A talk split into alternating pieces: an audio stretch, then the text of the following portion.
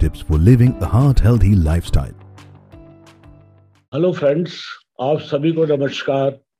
मैं आपको आज बहुत संक्षेप में कोलेस्ट्रॉल या हाई कोलेस्ट्रॉल के बारे में बताने जा रहा मैं डॉक्टर एन डी अरोड़ा हूँ। हृदय रोग विशेषज्ञ हूँ।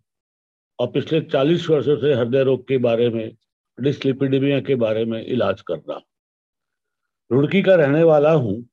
तो कोलेस्ट्रॉल एक पदार्थ है सब्सटेंस है जो वैक्सी होता है, मोम जैसा होता है। और वो वैक्स वाला जो मटेरियल है, वो रक्त में घूमता है ब्लड में सर्कुलेट करता रहता है। सभी को कोलेस्ट्रॉल की आवश्यकता होती है।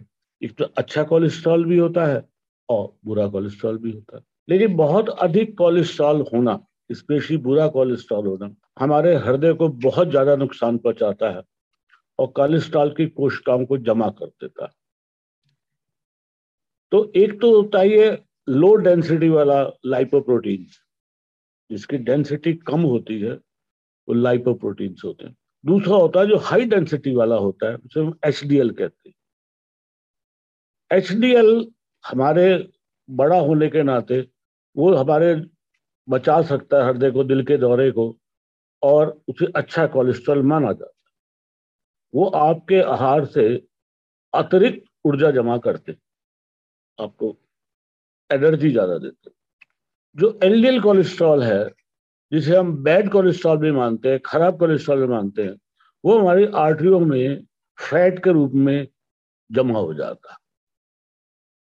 और जब हम आर्टरीज थोड़े कंस्ट्रक्ट करती हैं तो वो रास्ता ब्लॉक कर जाता। है हाइपर का मतलब है कि आपके रक्त में, आपके ब्लड में फैट बहुत ज़्यादा है, जैसे कोलेस्ट्रॉल और ट्राइग्लिसराइड्स।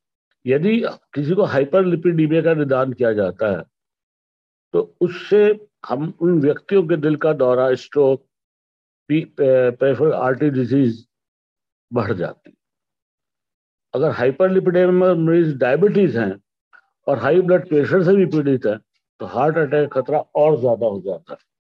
हमें लिपिड कोलेस्ट्रॉल के स्तर की जाँच कराते रहना चाहिए। ये हमारे लिए आवश्यक भी है।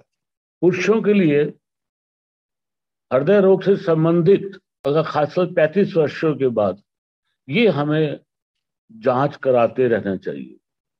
हमारे जो अदर रिस्क फैक्टर हैं, वो है ओबेसिटी मोटापा, मधुमेह sugar high blood pressure, smoking बहुत ज़्यादा इंपॉर्टेंट है आज के युग में और बढ़ती जा रही है। ये कारण है कि ये कम एज में भी हार्ट अटैक को बढ़ावा देती है।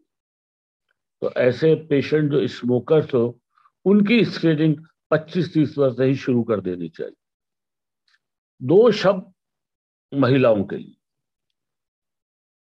महिलाओं में एक इस्ट्रोजेनिक इफ़ेक्ट होता है, जिससे हमारी कोलेस्ट्रॉल की वैल्यू कम होती रहती है। वो तो अगर 45 साल के बाद जब औरतें मीनोपॉज की ओर घूमती हैं तो जोखिम बढ़ जाता है।